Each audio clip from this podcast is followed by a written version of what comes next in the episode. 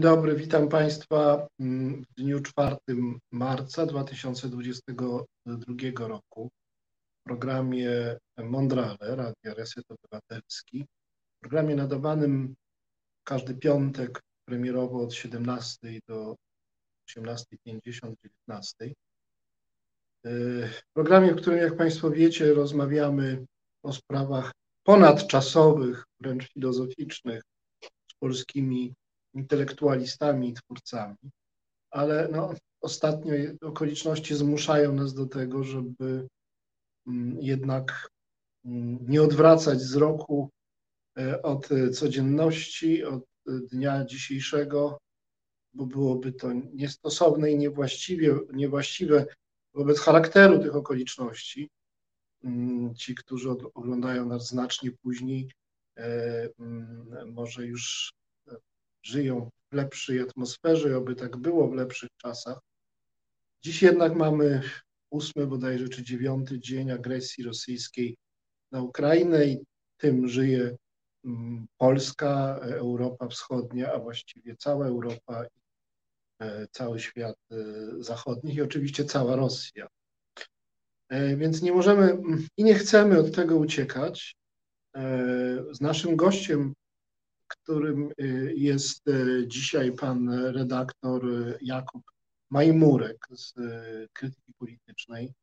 Będziemy w pierwszej części mm, naszego spotkania dzisiejszego o sprawach związanych z sytuacją bieżącą mm, rozmawiać. Dziś, na dzisiejszy dzień, mm, sytuacja wygląda w ten sposób, że wojska rosyjskie bardzo powoli poruszają się, posuwają się naprzód. Mm, trwają oble, oblężenia kilku miast ukraińskich, w tym y, y, Kijowa. W najgorszym położeniu jest Herson i Mariupol. Y, w zasadzie te miasta są już prawie że zdobyte. Mariupol jest odcięty od świata. Kijów przygotowuje się do obrony.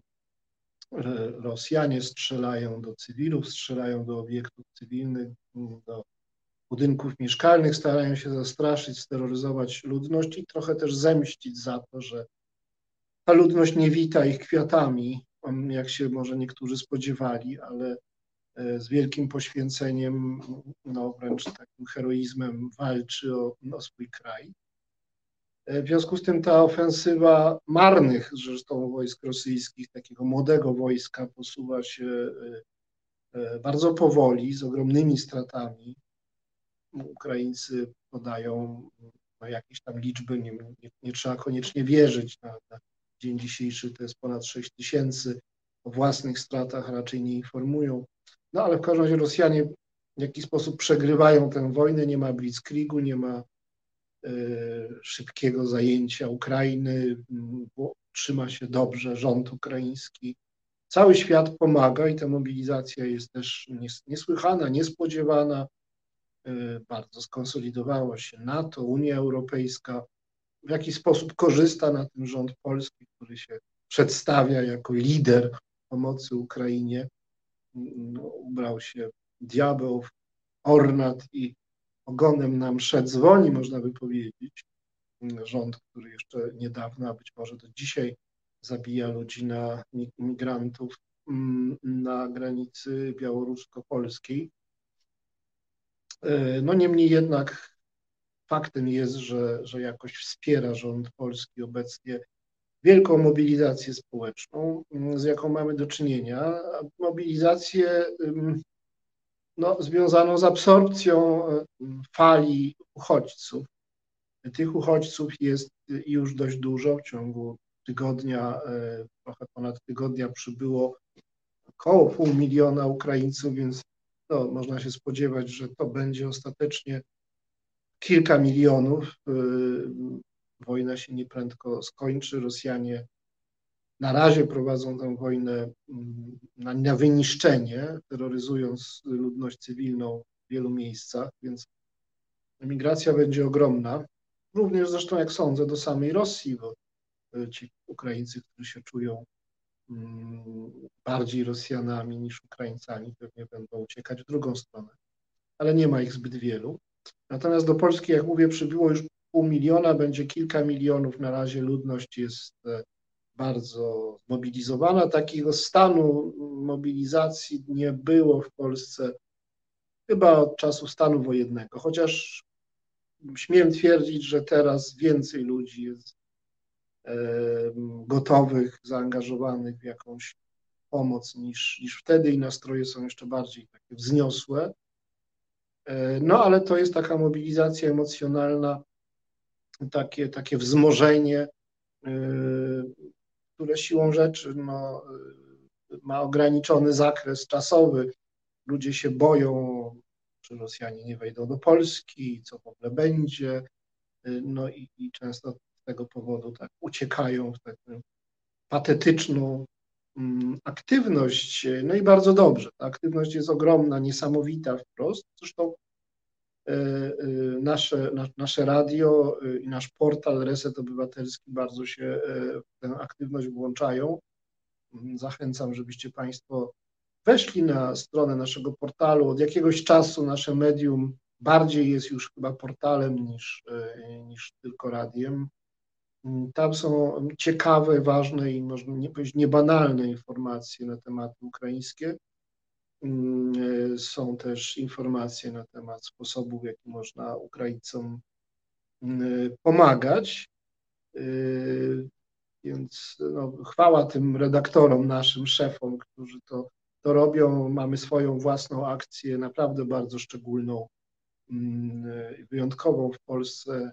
Redaktorzy śledczy Tomasz Piątek, Martin Cyliński, może jeszcze inne osoby szukają y, rosyjskich powiązań biznesowych, rosyjskich kontrahentów, polskich przedsiębiorstw. Ci kontrahenci są ukryci po kodach kreskowych nie można ich poznać ani nawet po y, miejscach zarejestrowania firm, z którymi polscy przedsiębiorcy mają, mają kontakty i kontrakty i pomagamy, znaczy Reset Obywatelski pomaga wykrywać tych rosyjskich kontrahentów, aby pomóc polskim firmom e, no, zrywać się z nimi, szukać sobie nowych, nowych dostawców. E, jednym z odkryć jest to, że, że Uber jest w dużej mierze rosyjskim przedsiębiorstwem. Proszę sobie przeczytać artykuł na ten temat.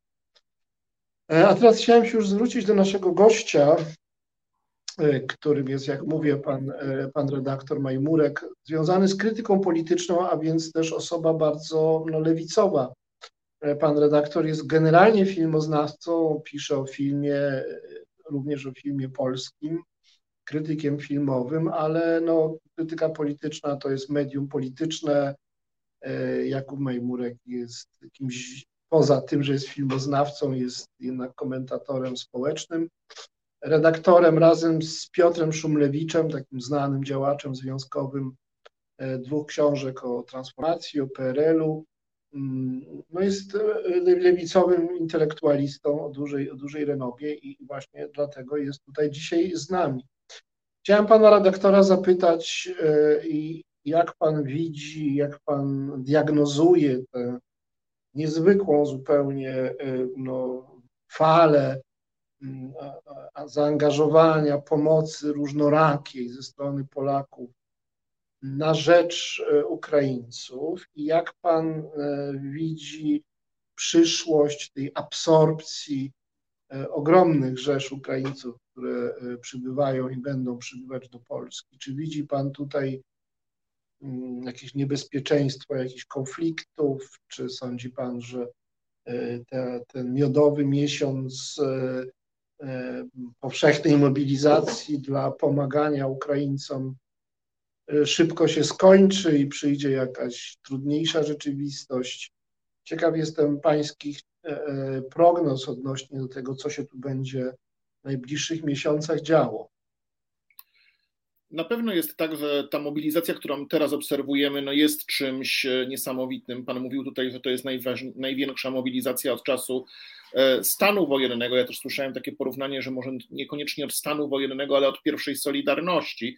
E, I rzeczywiście no, społeczeństwo jak gdyby zachowuje się tak, jakby Wielka Orkiestra Świątecznej Pomocy trwała nie dzień, ale no, w tej chwili już ponad tydzień, a, a jeszcze ona się nie kończy. No, to jest właśnie bardzo ważne, bardzo ciekawe pytanie, kiedy i jak ta mobilizacja się skończy, czy też jak społeczeństwo będzie w stanie wypracować jakiś rodzaj e, współżycia, jakiś rodzaj e, współistnienia e, z ukraińskimi uchodźcami w momencie, kiedy ta fala wielkiej solidarności, wielkiej moralnej mobilizacji opadnie, a ona prędzej czy później opadnie, no bo taką naturę mają tego typu społeczne fenomeny i kiedy no, po prostu pojawi się, pojawi się po prostu pytanie o na przykład koszty pomocy, pomocy uchodźcom, o tym, o to, E, czy oni na przykład nie obciążają systemu opieki zdrowotnej i tak dalej. No to wszystko zależy też, jak się to ułoży od tego, jak długo potrwa wojna i jak szybko te osoby będą mogły wrócić do domu. My też w tej chwili nie mamy danych, które e, oparte byłyby na jakichś badaniach, które by pozwalały nam poznać, co ci uchodźcy sobie myślą, na ile oni traktują swój pobyt w Polsce jako coś tymczasowego, czy planują, ilu z nich planuje E, pojechać gdzieś jeszcze dalej na zachód, czyli potraktować Polskę jako, nie wiem, przystanek transferowy na tydzień, kilka dni.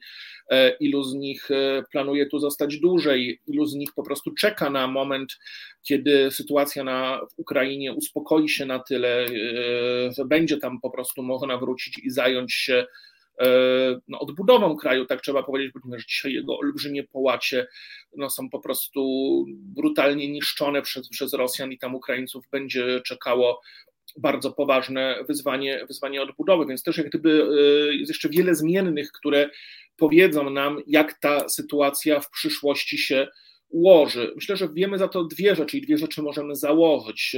Po pierwsze, że rosyjska machina informacyjna, czy raczej dezinformacyjna, będzie starała się pewnie jakoś Polaków z Ukraińcami, Polaków i tych ukraińskich uchodźców skłócić.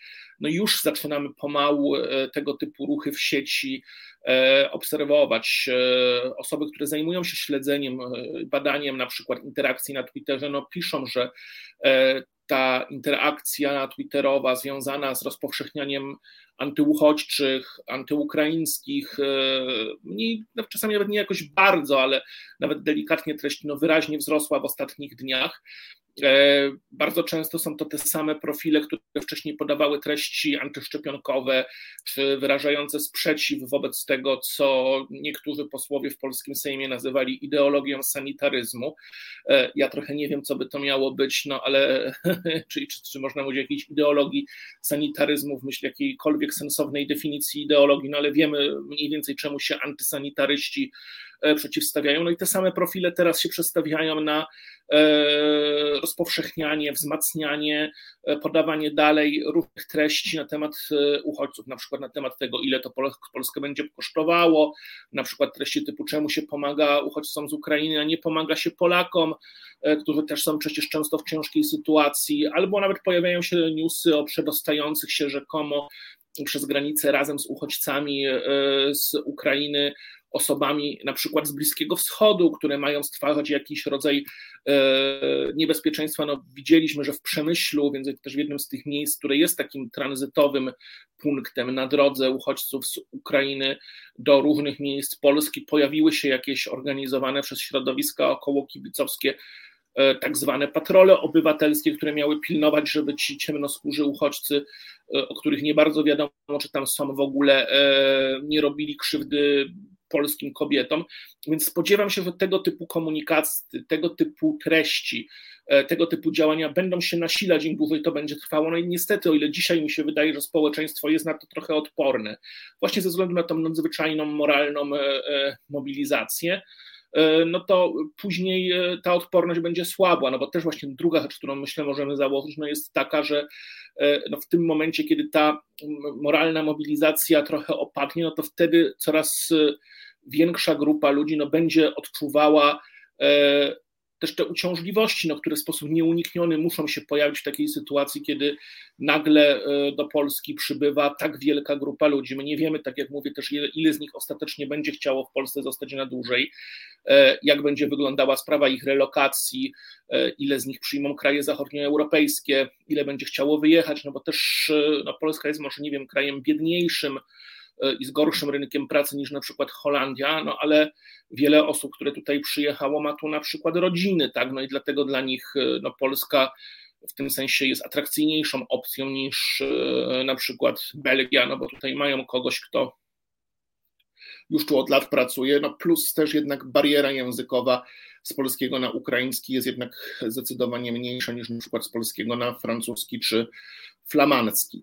E, więc e, to jest, to jest też wielkie pytanie, ile tu zostanie e, na dłużej, ale ilu nie zostało, tak jak mówię, to może w pewien naturalny sposób wydawać się ludziom uciążliwe i to będzie politycznie wykorzystywane, jak sądzę, przez, przez Rosję w ramach znanego nam od dawna wzoru. No a niestety mamy też w Polsce siły polityczne, które tego typu komunikaty bardzo chętnie podejmują. To już widać w działaniach niektórych posłów Konfederacji, tam dwóch naliczyłem, więc, e, więc, więc to, są, to są te rzeczy, których ja się gdyby w kontekście dalszego e, rozwoju tej sytuacji e, obawiam. Za to rzeczywiście skala tego, jak bardzo jednak społeczeństwo w tych pierwszych dniach wojny pozytywnie zareagowało e, na uchodźców, jak stanęło na wysokości zadania, jak gdyby rzeczywiście pokazaliśmy jakąś taką wielką gościnność i e, zdolność do samoorganizacji tej pomocy, bo to jest też, jak sądzę, bardzo istotne, no to jest coś, co rzeczywiście no jest e, jakoś optymistyczne, jakoś to pokazuje jakiś kapitał moralny, który jednak e, jest e, dziś obecny w polskim społeczeństwie. Jest myślę, że jakimś takim też bardzo ciekawym pytaniem, pewnie trochę nie na teraz na odpowiedź, można na nie odpowiedzieć, to jest jakaś kwestia pewnie bardziej długoterminowej refleksji, dlaczego ta reakcja na uchodźców z Ukrainy tak radykalnie się różni od reakcji na uchodźców, którzy jeszcze niedawno byli na polsko-białoruskiej granicy. Nie tylko reakcja rządu, no bo tutaj mniej więcej mamy jasność, czemu, ten, czemu rząd reaguje w ten sposób, ale reakcja też społeczeństwa. No i tutaj to na pewno jak gdyby jest, jest to kwestia jednak tego, że, że Ukraińcy są nam bliżsi, że często są to nasi koledzy, koleżanki z pracy, są to nasi przyjaciele, nasi sąsiedzi, przez to, że jak gdyby odbieramy ten atak jako coś, co dotyka nas niemalże bezpośrednio.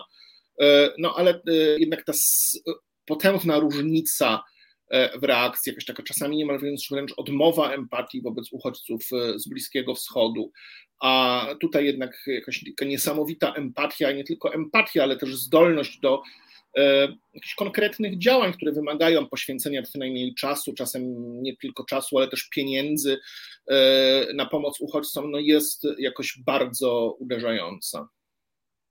Tak, to prawda. I ma Pan też rację, że mm, bardziej powinniśmy w tym kontekście wspominać karnawał Solidarności niż, niż stan wojenny. To właściwie mm, e, ta euforia mm, którą mieliśmy wówczas do czynienia, e, bardziej e, przypomina to się dzieje teraz, tylko że no wtedy nie czuliśmy opresji, a e, w stanie wojennym czuliśmy zagrożenie, opresję, mm, także lęk przed, przed, przed Rosją.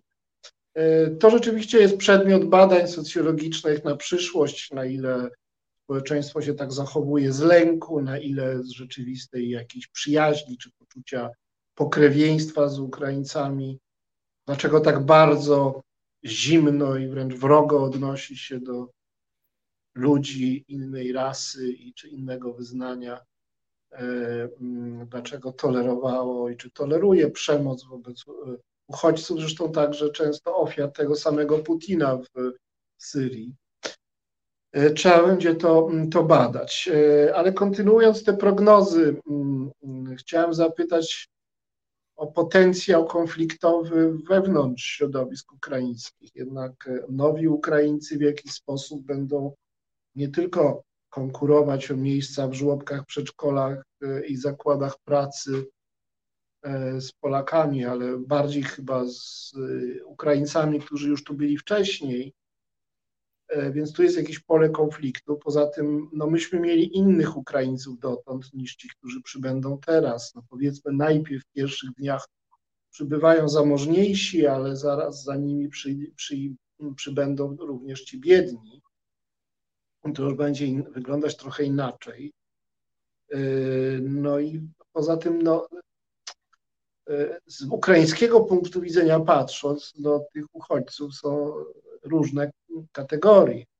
Zasadniczo te dwie uchodźcy z terenów zajętych e, przez Rosjan, bądź wręcz e, z terenów frontowych. no i tacy, którzy bojąc się Rosjan, inwazji rosyjskiej, no, uciekają, zanim się jeszcze z nią e, zetknęli, mm, no, wykorzystując tę możliwość. To jest konfliktogenne. Czy sądzi Pan, że mm, mm, no, będziemy, Polska stanie się takim teatrem niepokojów, nie tylko na osi Polacy, Ukraińcy, ale także wewnątrz ukraińskie? Czy może być tak, że za kilka miesięcy będą, nie wiem, ceny 20% wyższe, y, y, ileś tam 200-300 tysięcy Polaków straci pracę na rzecz tańszych pracowników ukraińskich, ileś tam miejsc w szpitalach, żłobkach, przedszkolach, szkołach zostanie zapełnionych przez Ukraińców. No i będzie ogólnie mm, bardzo nieciekawie, E, i jak w tym wszystkim będzie wyglądać no, konflikt między społeczeństwem i władzą. No w tej chwili, no jak widzimy, ta wojna to jest e, polityczne złoto dla, dla PiSu, bo pewnych kręgach wręcz nie wypada krytykować PiSu, przeszkadzać mu w pomaganiu, w tym samym pomaganiu Ukraińcom. To jest zdumiewające zjawisko. No i no, rząd oczywiście liczy na to, że jego E, e, agresywny proputinizm, czy powiązania wręcz mafijne z środowiskiem Putina, że to wszystko zostanie zapomniane, jakoś przykryte. Mm, no i ten efekt, korzyść niegodna, którą PiS odnosi z e, a zaangażowania na rzecz Ukraińców, to może potrwać aż do wyborów. Czy może właśnie nie? Może to jest tak, że za kilka miesięcy będzie już taki kryzys w Polsce, że y, to złoto polityczne się zamieni w miedziaki. Jak pan to widzi? No wszystko zależy właśnie od tego, jak się będzie kształtowała dalej sytuacja w ramach samego konfliktu. Czy on się skończy i Ukraińcy będą mogli wrócić, czy się nie skończy i czeka nas, czy będzie nas czekała po prostu jakaś e, bardzo długa, ciągnąca się może aż do wyborów e, e, wojna. Wszystko też zależy od tego, no jak samo państwo poradzi sobie rzeczywiście z wyzwaniem jakiegoś sensownego rozmieszczenia Ukraińców w kraju, no bo wiadomo, że jeżeli oni się wszyscy zgromadzą w dużych miastach, no to to wytworzy jakąś presję na przykład na wzrost ceny, ceny najmu w tych miejscach, w których one i tak są wysokie, a gdyby po prostu jak gdyby stworzyć jakiś sensowny mechanizm e, relokacyjny, który pozwalałby zasiedlić na przykład te miejsca, które się od dawna wyludniają, no to to to by wyglądało e, trochę, trochę inaczej. E, też właśnie tutaj zależy od tego, jak będzie wyglądała relokacja na poziomie Unii Europejskiej. Tutaj też to jest taka trochę paradoksalna sytuacja, no bo ten rząd bardzo gwałtownie sprzeciwiał się jakimkolwiek mechanizmom relokacji wtedy, kiedy fala uchodźców z Afryki Północnej, z Bliskiego Wschodu szła głównie na kraje europejskiego południa, przede wszystkim Grecję i e, Włochy. No i wtedy jak gdyby zdecydowanie powiedzieliśmy, to nie nasza sprawa, my się z tym nie będziemy solidaryzować, ci uchodźcy i tak do nas nie chcą przyjeżdżać, oni chcą iść do Niemiec, my do tego nic nie mamy. No i tutaj jak gdyby jesteśmy w sytuacji, w której my trochę e, potrzebujemy podobnej solidarności, no bo ta główna fala uchodźców z Ukrainy jednak e, zmierza w kierunku Polski, przynajmniej jako swojego pierwszego przystanku. No oczywiście to jest też Słowacja, to gdzieś tam jest Rumunia, to są też Węgry, no ale jednak główna, główna część to, to jest właśnie to jest właśnie Polska, więc tutaj e, e, też, też jest pytanie o to, jak ten problem relokacji zostanie rozwiązany. Też pod kątem tych konfliktów wewnątrz ukraińskich, no to znów tutaj warto mieć na przykład dane, jaka część tych ludzi, którzy przyjeżdżają, przyjeżdża na przykład w ramach jakiegoś łączenia rodzin. Jak często są sytuacje typu, że nie wiem, na przykład mężczyzna pracuje w Polsce, jego żona mieszka, mieszkała w Lwowie, on tam przyjeżdżał kilka razy e, e, e, no, co nie wiem, co trzeci weekend powiedzmy, teraz ta e, żona i dzieci przyjeżdżają do niego do pracy, do dajmy na to Krakowa, tak?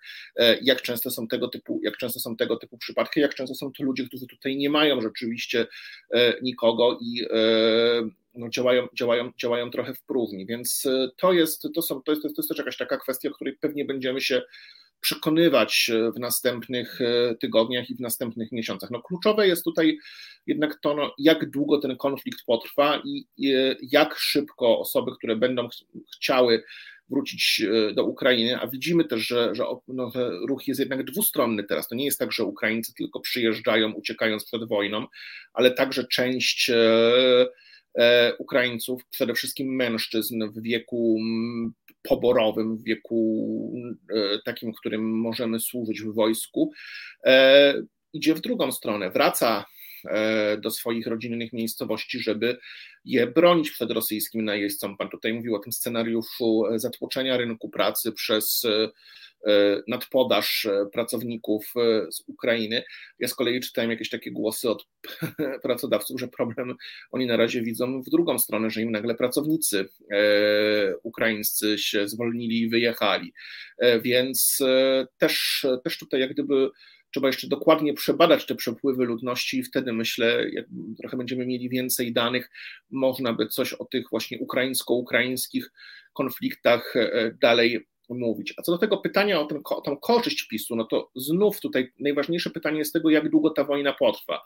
Bo gdyby rzeczywiście potrwał jakiś taki konflikt, czy przynajmniej stan zagrożenia do wyborów lub tuż przed nim, Gdyby społeczeństwo uznało, że PiSowi udało się tutaj w jakimś sensie e, przekonać Europę do swojego stanowiska, wymusić twardą reakcję Europy, no i dzięki temu na przykład Putin ustąpił i Ukraina wyszła z tego konfliktu zwycięsko. Jeśli koszty przyjęcia uchodźców nie okazałyby się jakieś szczególnie, szczególnie duże, no to rzeczywiście myślę, że PiS wtedy dostanie potężnego kopa wyborczego w postaci właśnie efektu flagi, jednoczenia się społeczeństwa wokół rządu, który w opinii społecznej jakoś sobie radzi w kryzysowej sytuacji. E, no, to nie znaczy, że na pewno PiS wygra wybory i że wszystkie jak gdyby czynniki, które sprawiają, że ludzie dzisiaj mają PiSu dosyć przestaną działać, ale one będą one będą słabsze. No, co innego, jeżeli ten konflikt na przykład się nie rozstrzygnie, jeżeli będzie po prostu e, postrzegany jako coś, co kosztuje Polskę. Wtedy mogą się pojawić jakieś takie głosy, że po co było się w ten konflikt e, pchać, trzeba się było od niego trzymać z daleka.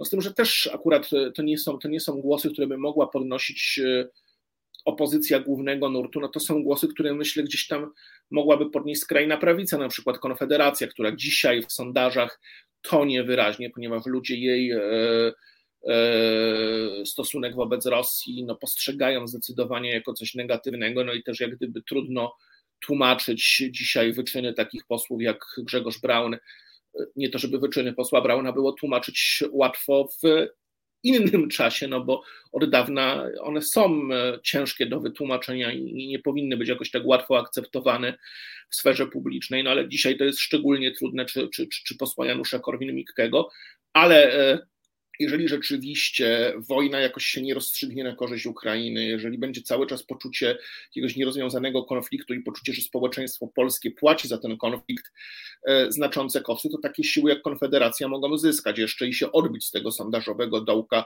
które dzisiaj e, no, słyszymy i z tych sondaży, które już są publikowane i z, i z tego, co tam piszą czy mówią nieoficjalnie ludzie z sondażowni, e, trochę wpadła.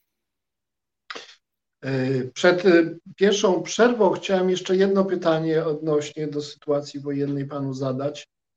Y, my wszyscy prawie poddajemy się takiemu myśleniu życzeniowemu. Życzylibyśmy sobie, żeby wojna się skończyła w ten sposób, że upadnie y, reżim Putina.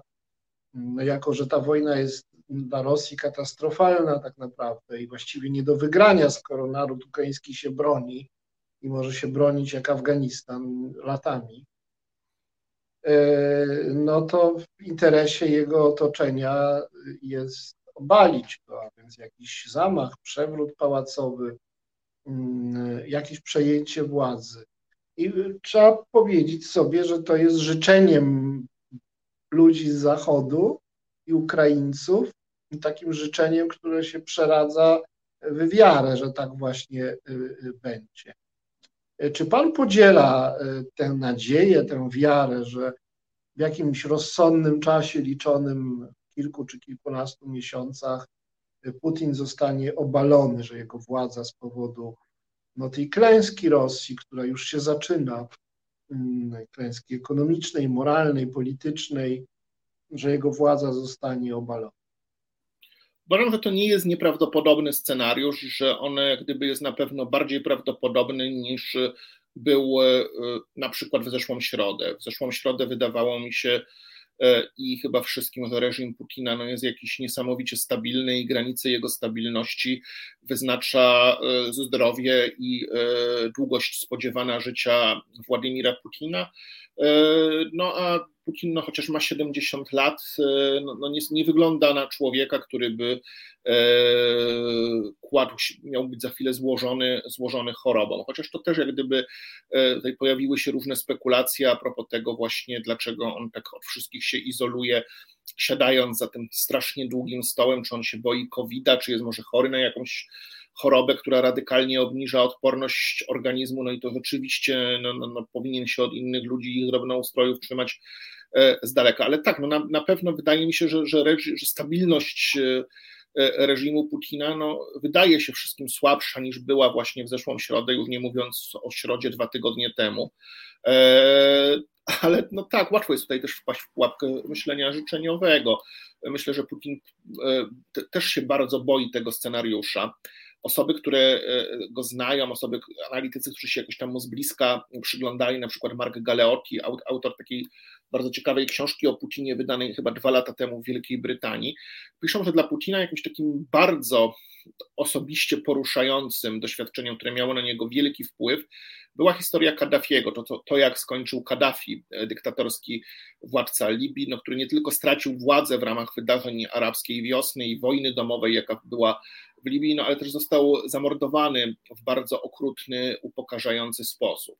No i Putin był tym podobno przerażony, był, miał do siebie jakieś wielkie pretensje, że nie uchronił tego Kaddafiego przed takim losem, że doszło do takiego barbarzyństwa i miał takie, że wytworzyło się w nim jakieś takie przekonanie, że albo po prostu zabezpieczy twardo swoją władzę, albo go czeka podobny los. Więc myślę, że też wszystkie jakieś po prostu środki bezpieczeństwa, które Putin podjął, by się uchronić przed ewentualnym scenariuszem pałacowego przewrotu, czy na przykład jakiejś rewolty oddolnej społeczeństwa, którego by go miała obalić, no są bardzo, bardzo podobne i ten przewrót pałacowy, nawet gdyby się do niego pojawiła wola e, i, i po prostu gdyby on się zadział, no to on też e, no nie będzie raczej przewrotem bezkrwawym i niekoniecznie musi się udać po prostu. Więc to jest też jak gdyby coś, no trudno mi w tej chwili jak gdyby uwierzyć w to, że Putin wychodzi z tej wojny zwycięsko, że ona jest czymś, co wzmacnia jego E, prezydenturę jest czymś, jak też właśnie gdyby wcześniej mówili analitycy blisko się mu przyglądający, że dla Putina to jest taka wojna, w której on rozstrzyga o swoim dziedzictwie. Tak, no właśnie już ma te 70 lat, że już jak gdyby wie, że gdzieś tam pomału e, ta jego historia będzie się domykać jako przywódcy rosyjskiego, no już po ponad 20 latach rządów, za chwilkę będzie ćwierć wieku, że jeszcze jakąś taką jedną, ostatnią wielką rzecz, jaką by chciał zrobić, no to e, zniszczyć wolną Ukrainę, czy też po prostu no właśnie przywrócić te e, ziemię, będąc matecznikiem rosyjskiej państwowości, państwowości ludów ros, ruskich do e, Moskwy. No i to się raczej nie uda. To jest jak gdyby scenariusz, który nie zadziała, który się nie spełni. No, no Putin raczej jak gdyby w, nie widzę scenariusza, w których w oczach historii Putin tę wojnę wygrywa. Ale to nie znaczy wcale, że za miesiąc, dwa, trzy, czy nawet za rok e, dojdzie jednak do jakiejś zmiany władzy na Kremlu i to na taką, która będzie chciała normalizacji relacji z Ukrainą i z Zachodem. Równie dobrze e, to może jeszcze potrwać dwa, trzy, trzy lata. No pamiętajmy, że od e, jak gdyby że ta wojna w Afganistanie, do której czasami porównuje się to, co dzieje się dziś na Ukrainie, też zajęła trochę czasu, zanim doprowadziła do rozpadu ZSRR i tu e, może być, e, tu może być podobnie. No chyba, żeby rzeczywiście Putin próbował, e, bo to też jak gdyby jest coś, nad czym się wszyscy zastanawiają, na ile on dzisiaj jest osobą myślącą racjonalnie, czy, czy tutaj się coś nie stało, no, no czegoś, co by, co, co, o czym by należało mówić w psychiatrycznych kategoriach. Ja trochę nie lubię w ten sposób mówić, no bo tak gdyby no, no raczej nie powinna ludzi diagnozować na odległość. Ja poza tym nie jestem psychiatrą, ale nawet gdybym był, to, to, to, to gdyby jest, jest raczej się w ten sposób nie powinno nikogo diagnozować, ale e, no, gdyby Putin rzeczywiście zrobił coś no, w takim potocznym rozumieniu szalonego, gdyby na przykład faktycznie próbował użyć broni jądrowej przeciw Zachodowi, co znów no, dwa tygodnie temu się wydawało jakimś kompletnie nieprawdopodobnym scenariuszem, a dziś się wydaje mało prawdopodobnym, ale to nie jest prawdopodobieństwo zerowe, no to może wtedy faktycznie jakaś taka elita putinowska by stwierdziła, że, to jest już jednak za daleko i że ten człowiek ściągnie na nas wszystkich e, zagładę, jego polityka po prostu stwarza zagrożenie dla naszego najbardziej podstawowego bezpieczeństwa, to wtedy, wtedy rzeczywiście no, to prawdopodobieństwo tego scenariusza by myślę gwałtownie wzrosło. Ale no tak jak mówię, no, to jest coś, czego byśmy sobie chyba wszyscy jakoś tam życzyli, no bo trudno sobie w tej chwili wyobrazić normalizację stosunków z Rosją, z Putinem na Kremlu, ale no tutaj warto nie ulegać myśleniu życzeniowemu. No cóż, właściwie jest pan pesymistą, bo mówi pan o scen- najbardziej prawdopodobnym scenariuszu, który się rozciągnie na, na lata. E, no. Czyli idą, krótko mówiąc, bardzo złe czasy, czasy powtórki zimnej wojny. E, ale to by był taki scenariusz, no bo jeśli mamy gorącą wojnę, gdyby to była zimna, znowu tą wojnę się udało zamrozić, to, to byłby scenariusz, który by myślę wszyscy dzisiaj wzięli z podziękowaniem. E, no tak, tak, tak. E, użyłem może skrótu myślowego. No mam, nadzieję, mam na myśli taki radykalny podział świata na zachód i, i mroczne siły militarystyczno-autorytarne. No w tym wypadku Chiny plus Rosja raczej niż Rosja kontra Ameryka. To wpadnięcie Rosji w objęcia Chin też to jest też coś zupełnie nowego, a gdzieś na horyzoncie taka, taka ewentualność już właściwie majaczy e, w obliczu tych bardzo radykalnych sankcji, które są z dnia na dzień nakładane na Rosję i nie wiadomo, jak daleko to jeszcze pójdzie. E, za chwilę puścimy piosenkę, zakończymy tę, e, część rozmowy o Ukrainie. Mm, e, ale zaraz po, po przerwie chciałem porozmawiać z Panem na temat, który się pośrednio wiąże z Ukrainą, mianowicie jak Pańskim zdaniem powinni się zachowywać ludzie kultury i instytucje kulturalne, teraz bowiem trwa w Polsce i w innych krajach e, taki, taki e, no ja wiem, taki ruch powszechnego bojkotu wszystkich rosyjskich artystów, tym również no, zupełnie niewinnych, bo nie żyjących od dawna artystów, klasyków rosyjskich, wycofuje się z repertuaru muzyków, a kompozytorów rosyjskich, e, zawiesza się sztuki rosyjskie. To wszystko troszeczkę wygląda mm, niepokojąco. Mm, chciałem z Panem o tym porozmawiać, o, plusach i minusach takiego, no nie chcę używać tego słowa, że to jest jakaś nagonka, ale no w każdym razie mm, no, represjonowania kultury, kultury rosyjskiej w imię solidarności z, z Ukrainą, ale to po piosence. Znudzeni mainstreamowymi newsami, czas na reset obywatelski, zaangażowane dziennikarstwo. Dzień dobry Państwu raz jeszcze. Witam w programie nadawanym premierowo 4 marca 2022 roku, programie, którego e, gościem jest pan redaktor Jakub Majmurek e, z Krytyki Politycznej. E, pan redaktor jest poza tym, że no, intelektualistą lewicowym, dziennikarzem społeczno-politycznym, jest również, a może z wykształcenia przede wszystkim znawcą kina, filmoznawcą i krytykiem filmowym no, a więc człowiekiem piszącym o, o kulturze. E, w związku z tym e, zadałem już przed przerwą pytanie o jego stosunek do e, takiego trendu eliminowania twórców rosyjskich z przestrzeni kulturalnej. Odwołuje się projekcje rosyjskich filmów, przedstawienia teatralne rosyjskich e, dramaturgów e, czy dramatopisarzy. Mm, odwołuje się koncerty e, muzyki rosyjskiej, Wielu rosyjskich wykonawców utraciło kontrakty. Niektórzy opowiedzieli się przeciwko wojnie, więc być może ich sytuacja będzie inna, ale generalnie świat kultury bojkotuje Rosję i, to tak szeroko, że nawet e, klasyk rosyjskiej kultury. No i rodzą się wątpliwości takie zwykłe, roz, zdroworozsądkowe. Co jest winny Czajkowski czy Szostakowicz, prawda? Albo no, dlaczego mamy nie, nie, nie prezentować sztuk e, Czechowa? E, co oni mają z tym wspólnego? To po pierwsze. No, po drugie, no, no kiedy ten bojkot miałby się skończyć i pod jakimi warunkami? Co, jak Putin będzie siedział w, na Ukrainie trzy lata, to przez trzy lata mamy nie, nie puszczać e, rosyjskich filmów w kinach. E, no a poza tym, no, no przecież Ukraińcy nie są wrogami rosyjskiej kultury i nie z rosyjską kulturą jest prowadzona e, wojna. Panie, panie redaktorze, co pan na ten temat sądzi? Ja właśnie wczoraj wieczorem skończyłem pisać na ten temat tekst, który się powinien ukazać w weekend na portalu e, krytyki politycznej. Pamiętam, że ten tekst skończyłem i go wysyłałem e, kolegom i koleżankom z redakcji.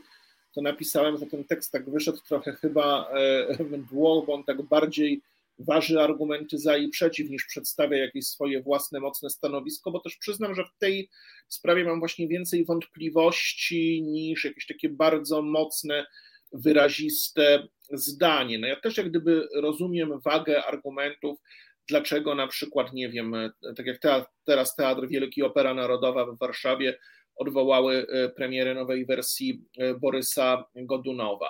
E, no, ja rozumiem, że na przykład odbiór kultury w takim wymiarze wspólnotowym, takim jakim jest premiera teatralna, koncert, premiera kinowa, no on ma w sobie coś z jakiejś wspólnotowej e, celebracji. Jak gdyby rozumiem zupełnie argumenty też na przykład ze strony twórców, e, pracowników teatru, e, także publiczności, że no, może po prostu niekoniecznie mamy w tej chwili ochotę w ten sposób wspólnie celebrować teksty rosyjskiej kultury. Te teksty przecież no, nie znikną, nikt ich nie, nie unieważnia i nie mówi, że już tego mamy nigdy nie grać, czy, czy oglądać, czy wystawiać.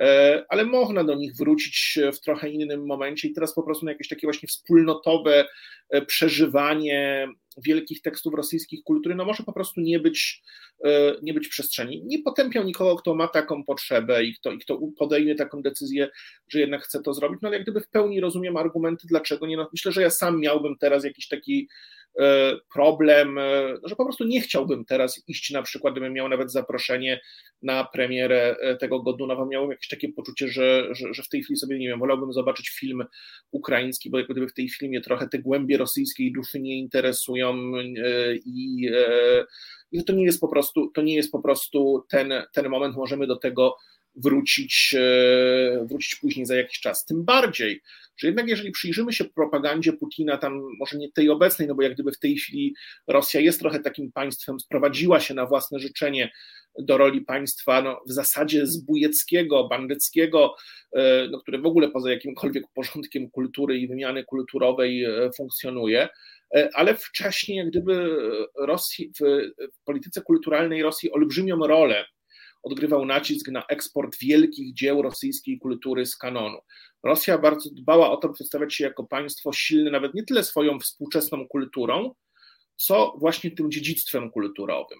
No najlepszym chyba tego przykładem jest ta sytuacja z 2015-16 przepraszam, roku, z Palmiry, którą rosyjskie wojska razem z wojskami Asada odbiły od państwa islamskiego, no i tam, e, w tym miejscu, które jest wpisane na listę światowego dziedzictwa UNESCO, tam są takie starożytne e, ruiny, bardzo spektakularne. W rzymskim e, teatrze orkiestra sprowadzona z Moskwy pod batutą jednego z dyrygentów bardzo zaprzyjaźnionych z Władimirem Putinem wykonała między innymi e, utwory Prokofiewa, Szczedrina. E, przed koncertem połączył się z e, Palemirą osobiście Władimir Putin ze swojej rezydencji w Soczi i powiedział, że teraz tutaj dzięki Rosjan no, Palmira znowu wróciła do kultury, tu już nie ma terroru, jest prawdziwa kultura.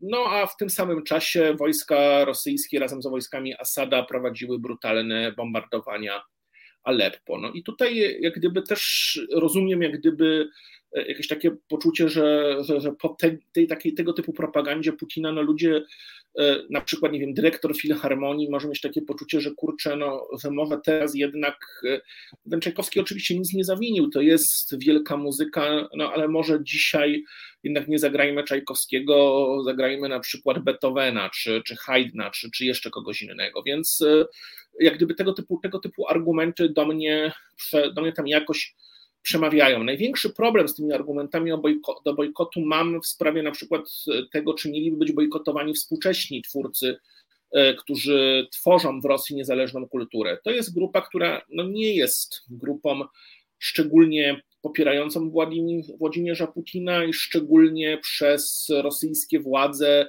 chwaloną, pieszczoną i tak dalej. No tutaj e, bardzo często świat sztuki znajdował się na pierwszej linii, linii frontu e, putinowskich e, represji, artykułował sprzeciw wobec te, tego, co się dzieje w Rosji, tworzył dzieła, no, które pokazywały w takim właśnie artystycznym skrócie i tak jak czasem sztuka coś potrafi pokazać, czego niekoniecznie potrafi pokazać na przykład, nie wiem, socjologia, jak to społeczeństwo wygląda. No myślę, że my też na Zachodzie bylibyśmy o wiele ubożsi w naszym rozumieniu tego, jak wygląda współczesna Rosja, gdyby na przykład nie takie filmy jak Lewiatan Andrzeja Zbiegincewa.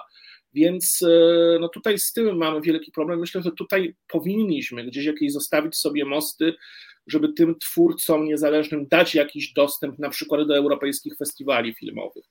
Z drugiej strony jeśli chodzi o, jeszcze z trzeciej może właśnie strony, trzecia, trzecia kwestia, to są relacje z oficjalnymi instytucjami kulturowymi, z kulturalnymi, z całą tą biurokracją kulturalną Rosji putinowskiej, jakimś tam, nie wiem, Związek Pisarzy, Związek Kompozytorów, rosyjskie muzea, e, jakieś, nie wiem, rosyjskie fundusze, które finansują na przykład, nie wiem, festiwale rosyjskiej muzyki albo przeglądy kina rosyjskiego i tu akurat uważam, że, że no trudno, no to jest bolesne, my się też na przykład pozbawiamy e, możliwości obcowania z bardzo ciekawą rosyjską kulturą, ale tą biurokrację kulturalną bym jednak e, objął po prostu tymi sankcjami, które obejmują na podobnej trochę zasadzie, jak obejmują one sportowców. No to też często nie są nic e, winni e, polityce Putina, ale jednak uznajemy, że, że nie. No i tutaj jak gdyby te kontakty oficjalne z rosyjską kulturą, myślę, że one też, że to nie jest nieracjonalne, żeby je zmrozić, ale zostawiłbym te jakieś mosty dla pojedynczych dzieł, pojedynczych twórców. E, zwłaszcza, że tak jak mówię, no to są bardzo często filmy, sztuki teatralne czy powieści, które no, e, mówią jakąś prawdę o tym społeczeństwie, które niekoniecznie podoba się władzy e, i które nam nie pomagają lepiej zrozumieć. Przyznam się panu, że ja też napisałem na ten temat tekst, który się wkrótce ukaże. I mój pomysł jest taki, żeby te bojkoty ogłaszać e, w trybie protestu, a więc dawać im pewną skończoną, określoną formę, czyli również termin obowiązywania. No, boję się, że taki otwarty czasowo bojkot e, nie będzie mógł się w sposób elegancki i uzasadniony zakończyć, bo jeżeli się zakończy bez zapowiedzi od tak, to może oznaczać akceptację sytuacji, a ona może być niewyjaśniona czy nieakceptowalna przez długi czas. Dlatego ja mm, e, apel, kończę ten swój tekst apelem, żeby te bojkoty miały termin. Na przykład w tym sezonie nie gramy rosyjskich kompozytorów. Prawda? I to nam daje jakby prawo, żeby w następnym sezonie zrobić, zrobić inaczej. No tak, tutaj też, też z tymi terminami jest taki problem, że my nie wiemy, jak będzie wyglądała na przykład za rok polityka w Ros Rosji, e, czy w przyszłym sezonie Rosja nie napadnie na inne państwo, mówiąc już tak zupełnie e, cynicznie, może trochę żartem, ale w sumie chyba już dopuszczamy teraz taką myśl. No to prawda. A przysądzi pan, że e, można bojkotując rosyjską kulturę, łączyć to z jakąś aprecjacją kultury ukraińskiej. Czy taki gest? Znaczy, myślę, że w ogóle, myślę, że w ogóle się jakoś chyba wytworzy w Polsce, mam taką nadzieję szczerą, e, koniunktura na lepsze poznawanie kultury ukraińskiej. Ja szczerze mówiąc trochę widzę, że to się dzieje w ostatnich e, latach, e, że już po tej poprzedniej fazie tego konfliktu, który tak naprawdę toczy się od 2014 roku, ja widzę olbrzymie zainteresowanie na przykład kinem ukraińskim. Mamy choćby w Warszawie przegląd kina ukraińskiego Ukraina. Mieliśmy trochę filmów ukraińskich, które jakoś tam weszły do przynajmniej takiej ograniczonej, studyjnej dystrybucji. Mieliśmy kilka filmów na festiwalach filmowych, które zrobiły duże wrażenie też na festiwalowej publiczności, więc e, e, ta rewolucja Majdanu była taką rewolucją, która też obudziła trochę ukraińskie kino, które po 1991 roku e, no nie było w jakiejś szczególnie dobrej kondycji do 2014 roku i ten Majdan stał się jakimś takim za, założycielskim wydarzeniem dla nowego kina, które zwróciło uwagę przynajmniej polskiej, chociaż trochę też zachodnioeuropejskiej publiczności na to, co się w tej e, kinematografii dzieje. I mam nadzieję, że jak gdyby też ta sytuacja wojny, sytuacja tej bezprecedensowej pomocy dla ukraińskich uchodźców może wytworzy jakieś większe zainteresowanie e, na przykład ukraińskim filmem czy ukraińską literaturą, która też mi się wydaje, że w ciągu ostatnich 10 lat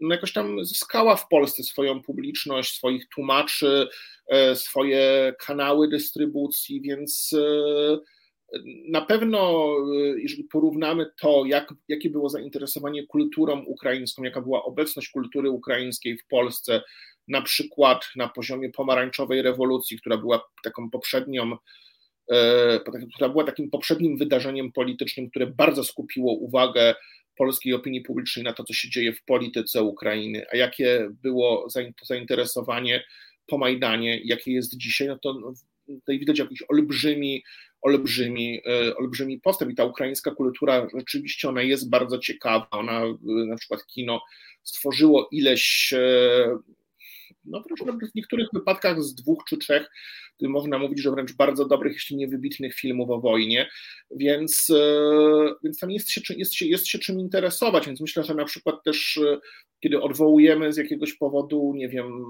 projekcję rosyjskiego filmu, no to właśnie może warto pokazać ukraiński. w to miejsce i zasić publiczności, żeby zapoznała się z tym, co się dzieje w tym współczesnym kinie ukraińskim, które jest bardzo ciekawe. Nie to, żeby rosyjskie współczesne kino nie było ciekawe, bo ono też jest interesujące, ale, ale, ale no, mamy nadzieję, że to, się, że to się będzie działo i to się trochę dzieje. Widać to na przykład po tym, po ofercie na przykład platform VOD, gdzie tam też jednak w tych ostatnich tygodniach trochę filmów z Ukrainy E, zaczęło się, zaczęło się pojawiać, więc widz, który chciałby się zapoznać e, z jakimiś takimi, z, z, z, z, kilkoma takimi ważnymi filmami z ostatnich lat, e, nie wiem, z dokumentem Ziemia jest niebieska jak pomarańcza, który jest dostępny, no tu akurat na VOD TVP niestety, no ale można, można obejrzeć, czy na przykład z Donbasem Siergieja Łoźnicy, no filmem, który opowiada o sytuacji w republikach separatystycznych, tak zwanych właśnie w, na wschodzie Ukrainy, no, a który dzisiaj no, po prostu się ogląda z jakimś takim przerażeniem, jak proroctwo. Wtedy wielu krytyków, widzów zarzucało Łośnicy, że on przesadza, że ta wizja jest jakaś przerysowana, że on po prostu maluje tych Rosjan i te republiki separatystyczne czarnym na czarnym, a to po prostu no, to było w dziesiątkę, to jest po prostu ta rzeczywistość, którą dzisiaj oglądamy jeszcze jakąś taką wyolbrzymioną, no właśnie do skali pełnej wojny przeciwko, pełnej wojny przeciwko Ukrainie, więc, e, więc tego kina ukraińskiego, przynajmniej tutaj mówię o kinie, bo na tym się rzeczywiście znam najlepiej, jeśli chodzi o ukraińską kulturę, e, trochę jest, no a mm, e, też, tak jak mówię, no jak gdyby mam nadzieję, że też pociągnie te wydarzenia tragiczne jakoś pociągną w ogóle zainteresowania stałymi kontaktami kulturalnymi.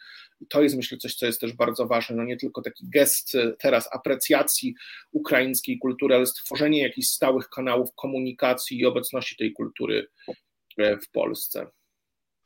To jest bardzo ciekawe, co Pan mówi. Mam nadzieję, że nasi słuchacze i widzowie sięgną do tych dokumentów, których tytuły Pan teraz wymienił.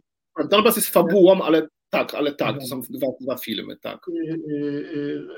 Myślę, że warto, żebyśmy, skoro no, mamy są tutaj filmoznawcę, to, to warto, żebyśmy więcej o tym powiedzieli, skoro Pan o tym, jak widać, dużo wie. Czy mógłby Pan powiedzieć nam, jakie fabuły ukraińskie, jakich reżyserów współczesnych powinniśmy e, poznać. Co to w ogóle jest kino ukraińskie, bo ja sobie, ja jestem zupełnym ignorantem, nie wiem, czy w ogóle widziałem jakiś fabularny film ukraiński. Wyobrażam sobie, że to jest takie kino jak rosyjskie w takim, w takim stylu, tylko może no, przykro mi, że ulegam takim stereotypom, ale zawsze sobie wyobrażam, że ta kultura ukraińska to jest taka wersja mm, soft e, e, kultury, kultury rosyjskiej, że to jest coś bardzo właśnie wschodnioeuropejskiego mm, i nie różni się stylem od sztuki kultury rosyjskiej, tylko może no, Ukraina jest cztery razy niespełna mniejsza no, ludnościowo, więc też i tych wybitnych dzieł może będzie też odpowiednio mniej niż w Rosji. E, czy proszę mi powiedzieć, jacy autorzy, jacy reżyserzy, jacy, jakie może wybitne filmy, ale przede wszystkim ciekawi mnie to, czy jest jakaś specyfika e, kina ukraińskiego, po której no, mm, jakieś cechy szczególne, po których można by poznać, że to jest film raczej ukraiński niż rosyjski, czy też właśnie niepolski. Czy jest, e, Ukraina się dopracowała no, własnej jakiejś czy szkoły filmowej, czy, czy, czy jakiegoś własnego stylu filmowej narracji, czy, czy jakiegoś stylu Y, budowania dramaturgii filmowej, montażu. No, nie wiem, czy jest coś ukraińskiego, szczególnego ukraińskiego w ukraińskim kinie? Myślę, że można wskazać dwie rzeczy i to te dwie rzeczy się odnoszą do dwóch momentów historii ukraińskiego kina, no bo też można się spierać, kiedy tak naprawdę zaczyna się historia ukraińskiego kina, czy ona się zaczyna wraz z ukraińską państwowością, czy można mówić na przykład o kinie ukraińskim tworzonym wewnątrz e, Związku Radzieckiego.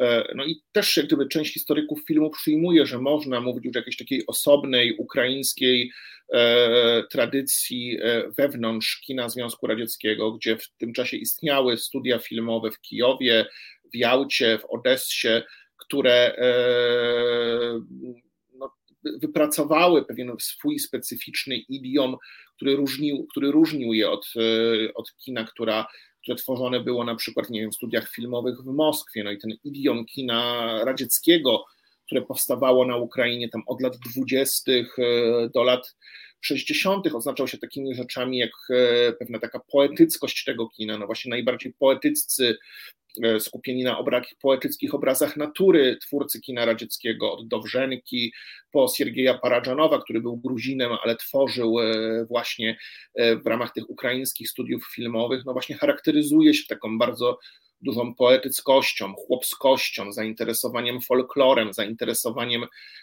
naturą. No to nie, to oczywiście te motywy można też znaleźć nie wiem, w niektórych filmach Tarkowskiego, no ale właśnie takie natężenie pewnego realizmu poetyckiego, zwrotu ku naturze, ku wiejskości, no to było coś bardzo charakterystyczne dla kina, e, kina e, radzieckiego powstającego właśnie w tych e, ukraińskich studiach. Z kolei jeśli chodzi o współczesne kino, e, kino e, ukraińskie, to myślę, że ono ma, ono ma dwie rzeczy, które je wyróżnia zdecydowanie i od kina e, rosyjskiego z jednej strony i z drugiej strony od kina e, zachodnioeuropejskiego, czy na przykład polskiego. Od rosyjskiego go jednego odróżnia to, że to nie jest kino, które byłoby wiem, pogrążone w jakichś różnego rodzaju imperialnych fantazjach. Kino rosyjskie jest kinem bardzo silnie skupionym na imperialnej e, przeszłości Rosji, rozpamiętujące ją, rozpamiętujące upadek imperium w rewolucji, rozpamiętujące właśnie e, ten, taką, ten taki porządek carskiej Rosji, który gdzieś tam został pogrzebany w XX wieku i, i, i to ogólnie rzecz ujmując raczej nie było dobre. I tego nurtu takiego oficjalnego, dworskiego kina na Ukrainie, w, w ukraińskiej kinematografii w zasadzie nie ma. No, a druga rzecz, która jest jakaś taka bardzo kluczowa, to, to jest jednak może nie tyle estetyka, co tematyka. Tematyka określana przez to, o czym tutaj, o czym tutaj już wcześniej mówiłem, przez dwa wydarzenia, czyli po pierwsze e, rewolucję godności Majdanu i po drugie e, poprzez e, wojnę. To są te dwa wydarzenia, które jakoś tak ciągle wracają w kinie ukraińskim ostatnich ośmiu lat. E, tutaj no, przede wszystkim z tych twórców należałoby wymienić Siergieja Łoźnicę, który jest chyba najwybitniejszym twórcą ukraińskim, ale on też jest takim właśnie twórcą, który często tworzy poza Ukrainą. Łoźnica się urodził na terenach dzisiejszej Białorusi, jest obywatelem Ukrainy, jak najbardziej, jak gdyby w swoich publicznych wypowiedziach identyfikuje się ze współczesną pomajdanową Ukrainą, ale też mieszka w Niemczech i wiele swoich filmów tworzy w zachodniej Europie albo w innych krajach byłego ZSRR, no na ogół tych, które są w Unii Europejskiej, też na przykład coś tam kręcił na Litwie, Łotwie i tak dalej. I ogólnie jego kino w jakimś tam sensie no, pokazuje te pokiereszowane przez historię e, narody, narody poradzieckie. On nakręcił takie dwa e, rzeczywiście bardzo dobre, wręcz, wręcz jeden z nich jest niemalże wybitne filmy o sytuacji ostatnich ośmiu lat, czyli po pierwsze dokument Majdan, rewolucja godności, film kręcony bezpośrednio na Majdanie, taki bardzo konceptualnie wyrafinowany, trudny też w odbiorze, przyznam szczerze, że to nie jest film, który dosyć jakoś tam łatwo nas wprowadza w te majdanowe wydarzenia, bo to jest film bez żadnego zewnętrznego, bez żadnego komentarza z OFU, bez bohaterów, no, którzy pozwoliliby nam jakoś zindywidualizować, e, nadać, dać twarz e, tej rewolucji, którą obserwujemy, składający się często z takich właśnie e, wydarzeń na tym Majdanie, gdzie się tam pozornie nic nie dzieje, po prostu płynie czas, nie ma, nie ma żadnych jakichś takich ikon, Łożnica nie jest twórcą, który by szukał jakichś takich przykuwających uwagę, dramatycznych, ikonicznych obrazów, no ale kiedy się już poddamy rytmowi tego filmu, to widzimy, jak on, jak on jest ciekawy, widzimy, jak się tam udaje pokazać, jak dzieje się historia też w tych momentach, w których wydaje się, że nie dzieje się nic, jak się udaje jednak uchwycić całą taką codzienną dynamikę tej, tej zgromadzonej na Majdanie wspólnoty. I tych majdanowych dokumentów jest więcej, które warto zobaczyć. Taki bardziej konwencjonalny, e, właśnie z bohaterami indywidualnymi, z narracją z OFU, kręcony już e, po, po Majdanie, więc e, też jak gdyby już no, z takiej perspektywy, kiedy można opowiadać o historii sukcesu tej rewolucji, to jest dokument Zima w ogniu, który jest w Polsce dostępny choćby na Netflixie, więc jeżeli Państwo mają abonament tej platformy, no to mogą go sobie bez problemu obejrzeć. Też na przykład jest bardzo też ciekawy krótki film Oleksija Radyńskiego, też właśnie gdzieś, gdzieś tam wyrastający z tych łoźnicowych inspiracji, także gdzieś tam mówiący, e, mówiący o Majdanie, gdyby przygląda się jednemu momentowi, w którym w pewnym momencie liderzy Majdanu wchodzą, w, e, z zgromadzonymi tam ludźmi w jakiś rodzaj konfliktu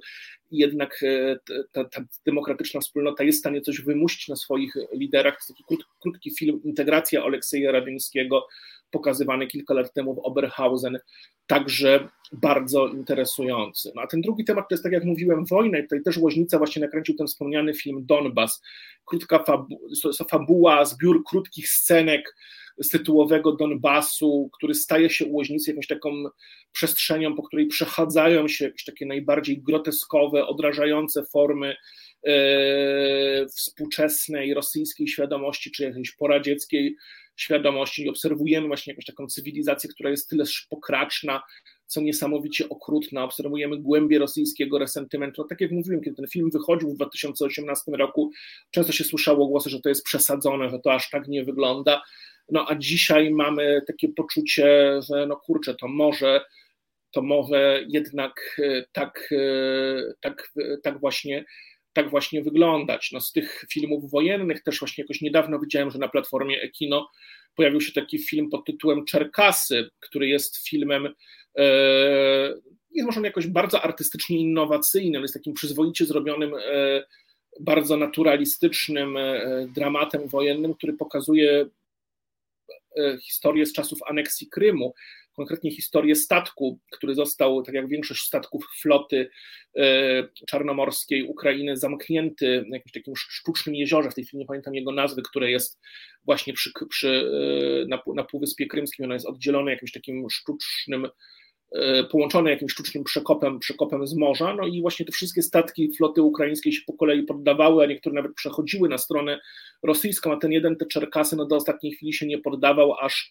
Rosjanie nie przeprowadzili szturmu na ten statek. No i tam właśnie bardzo ciekawie widzimy, jak na tym statku e, wśród ludzi z różnych części Ukrainy, część z nich mówi po rosyjsku, część po ukraińsku, e, rodzi się jednak jakaś taka wspólnota narodowa i też widzimy tacy bardzo zwykli ludzie, bo to jest opowiedziane z punktu widzenia prostego chłopaka, który na ten statek jako rekrut przyjeżdża z jakiejś takiej ukraińskiej wsi, e, no, rodzi się właśnie zdolność do takiego cichego, niespektakularnego bohaterstwa. Dwa lata temu na, na sekcji Horyzonty, która jest taką sekcją bardziej eksperymentalną festiwalu w Wenecji był pokazywany film Atlantyda, no, który myślę, że dzisiaj on jest też jakoś ciekawy, on niestety nie wiem, gdzie on jest w tej chwili dostępny w Polsce, e, on był też pokazywany na festiwalu Nowe Horyzonty we Wrocławiu. E, mamy taki właśnie film o e, Ukrainie przyszłości. On się dzieje chyba w 2025 roku. Kończy się e, wojna na wschodzie. No, był kręcony jeszcze wtedy, kiedy Rosja tylko no, była w Donbasie i w Ługańsku, i też nie bezpośrednio przez tych separatystów. No i ta właśnie przestrzeń którą opuścili Rosjanie, trochę przypomina zonę ze Stalkera. No, w ziemi ciągle są trupy i, i miny, gospodarka jest całkowicie zniszczona, źródła wody zatrute. Jednak mimo wszystko widzimy bohaterów, którzy tam zostają, jakoś próbują odbudowywać tam świat, odbudowywać rzeczywistość. No myślę, że, że, że też jakieś tak, jak szukać nadziei w tym kinie ukraińskim, to jest taka bardzo nieoczywisty sposób, ona jest pokazana w tamtym filmie. Prezentuje Pan e, e, to kino ukraińskie jako takie kino mm, trochę grozy, takie kino katastroficzne, kino smuty, takie kino w stylu właśnie Tarkowskiego. A czy, czy jest coś takiego jak, przepraszam za wyrażenie, zwykłe kino ukraińskie, rozrywkowe kino ukraińskie? Znaczy ono zawsze było, no zawsze jest w jakiejś kinematografii, ale też jakoś szczerze mówiąc, e, jak próbuję sobie przypomnieć jakiś tytuł, no to też, e, też, też, też mi jest ciężko w tym obiegu, do tego obiegu festiwalowego. Jednak docierają raczej właśnie filmy, które e, no, są bardziej artystycznie wysublimowane, a niekoniecznie celowane wielką publiczność, tak samo jak my na przykład nie znamy najpopularniejszych filmów z Rosji, którymi są na ogół komedie e, takie rodzinne, może nie romantyczne, ale takie właśnie bardziej rodzinne, typu e, tam nie wiem, wesele, spotykają się dwie równe rodziny i z tego wynika jakiś tam komiczny e, potencjał, a docierają do nas na przykład, nie wiem, dramaty sensacyjne Jurija Bykowa, docierają do nas filmy właśnie z Wiagincewa, a, a na przykład komedia rosyjska, która jest najpopularniejsza na rosyjskim rynku, czy właśnie takie kino imperialne, to, projektowane pod masowego widza, w którego ma wtłoczyć pewne wartości e, rosyjskie, no to ono niespecjalnie dociera. Ja mam tak taki, taki rosyjski film sprzed kilku lat, który się nazywał Nieliubow, czyli Niemiłość. Mhm, to jest z tak. Właśnie, to był moim zdaniem taki właśnie wielki, wstrząsający film, a jednocześnie dla dla szerokiej, szerokiej publiczności. Y, no właśnie, byłem ciekaw, czy, czy kinematografia ukraińska może na takim poziomie funkcjonować też, czy, czy, czy po prostu to musi być kino takie e, autotematyczne, kino. No, nie jest autotematyczne, bo ono nie mówi o kinie, tak, no, y, ale ono rzeczywiście, no, jak gdyby bardzo mocno no, wyrasta z tych, tak jak mówiłem, przynajmniej to kino, które dociera do polskiej mhm. czy zachodniej publiczności, wyrasta z tych dwóch doświadczeń e, Majdanu e, i wojny, co jest tam jakoś tam, jakoś tam e, mhm. zrozumiałe. Tak, znaczy to jest w ogóle mm, jakby przekleństwo tych miejsc na świecie, gdzie toczą się konflikty, no, że te konflikty są przedmiotem uwagi artystów, a ludzie nie chcą, e, żeby to, co lokalne e, i co przykre i smutne, e, no, wchodziło w ich życie i ich niepokoiło, męczyło i przesłanie takiej właśnie takiej bolesnej sztuki, traumatycznej sztuki mm, no, dociera do, do, do, do nielicznych, bo wolimy sobie obejrzeć wielkie kino zwycięzców, w tym wypadku Rosjan, tych, którzy są potężni i w tym wypadku są agresorami, niż bolesne, mm, straumatyzowane, mm, artystyczne e, wytwory mm, tych, którzy są przegrani, e, czy którzy są pod, e, podlegają opresji. To bardzo smutne, naprawdę, że to tak wygląda, że jakby głosujemy na, jakby w przestrzeni kultury, jakby głosujemy na zwycięzców stać. Akurat też wiem, w Polsce tego jednak rosyjskiego kina zwycięskiego to za bardzo nie ma. No, u nas jednak, jeżeli na przykład też na polski rynek dystrybucyjny docierają filmy z Rosji, tego jest bardzo mało. No to przecież jak gdyby, ile my mamy filmów rosyjskich w kinach takiej ogólnej dystrybucji, a nie na festiwalach w roku, to jest dobrze, jeżeli jest jeden, dwa, i to się nie, nie każdego roku zdarza. E, to też są to jednak raczej takie właśnie, jednak właśnie bardzo artystycznie wysublimowane, pokazujące mroczne strony Rosji filmy niż e, na przykład jakieś superprodukcje o carze. No myślę, że tego typu produkcje no to są jednak wszędzie trochę robione pod lokalny rynek, za wyjątkiem kina amerykańskiego, no, które jest kinem globalnym e, i znaczy nie wiem, amerykańskie filmy o bitwie pod Midway E, które są produkowane z potężnym też udziałem chińskiego kapitału, e, no, oglądają się na całym świecie. Tak, ja pewnie się tak niezbyt zgrabnie wyraziłem. No, podam może przykład. No, może najbardziej znanym w Polsce rosyjskim filmem e, jest film Spaleni Słońcem Michałkowa a z drugiej strony no wiemy, że to jest człowiek, który mm, no, zaprzyjaźnił się z, z Putinem, z reżimem. I w tym jest jakiś paradoks i, i, i, i to jest coś takiego niesprawiedliwego, że no, my jednak ten film uważamy za bardzo ważny i wybitny i jakoś niby wiemy, że ten Michajkow się nie, nie, zajmuje, nie za, zachowuje zbyt dobrze, no ale to wszystko razem jest tak wielki kraj, tak wielka sztuka, że ostatecznie kapitulujemy i głosujemy na spalonych słońcem, to znaczy znamy ten film i oglądamy i pamiętamy, podczas gdy, że tak powiem, kino ofiar, sztuka ofiar e, e, zawsze będzie przegrywać, zawsze będzie mniej pociągająca i będzie jakaś kłopotliwa dla nas e, w zestawieniu z tym, no właśnie sztuką zwycięzców. To też jest jakiś taki przyczynek do naszej wcześniejszej rozmowy. Znaczy, nie już mówiąc, czy, czy Spaleni Słońce są najbardziej znanym w Polsce filmem rosyjskim. Ja chyba jednak na Stalkera stawiał, szczerze mówiąc, który ma jednak jakiś taki e, dla wielu pokoleń urok e, i tu jest jeszcze jakby ten kontekst science fiction i Tarkowski, który myślę, że ma wśród e, miłośników kina artystycznego na całym świecie na jakiś niesamowity ma jakąś niesamowitą swoją, swoją publiczność, więc ja bym, ja bym chyba na Stalkera stawiał, ale to akurat tego Michał, propos Michałkowa, no to jest bardzo ciekawe, no, że rzeczywiście chyba spaleni słońcem, yy, no może jeszcze Cyrulik Syberyjski, który jest jakoś tak spod koniec lat 90., to jest jego ostatni film, który zaistniał yy, w Polsce. On też nakręcił, nie wiem czy pan widział, jeszcze drugą i trzecią część tych spalonych słońcem i chyba ta trzecia część była e, w jakiejś bardzo ograniczonej dystrybucji w Polsce.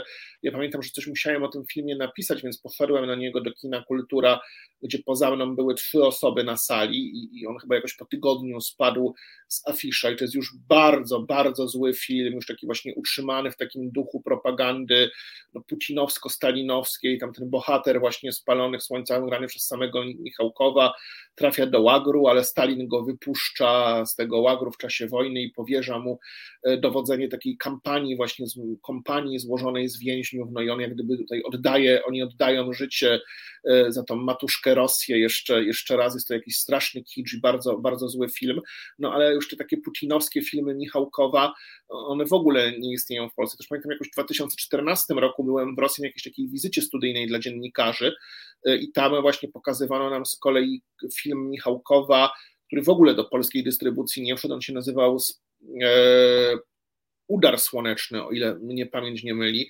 Jest to adaptacja jakiejś krótkiej nowelki Bunina, e, która w oryginale liczy 10 stron, e, no i Michałkow, no też poszukując się dziennikami Bunina i kilkoma innymi źródłami literackimi, wycisnął z tego film ponad trzygodzinny. To jest taki film, który no, jest kręcony z punktu widzenia białego oficera, który ginie w e, obozie zabity przez bolszewików, no jest takim właśnie głosem rozpaczy za tą starą, przedrewolucyjną e, Ros Rosją.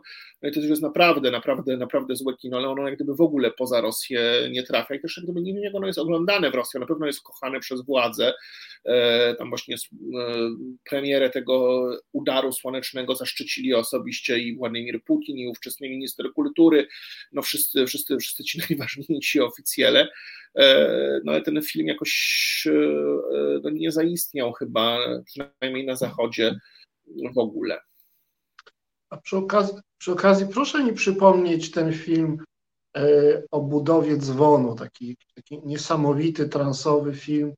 On też to jest Andrzej bardzo... Rubrow, bo tam jest jedna o, z tak, tak, tak, o, budowie, o budowie dzwonu.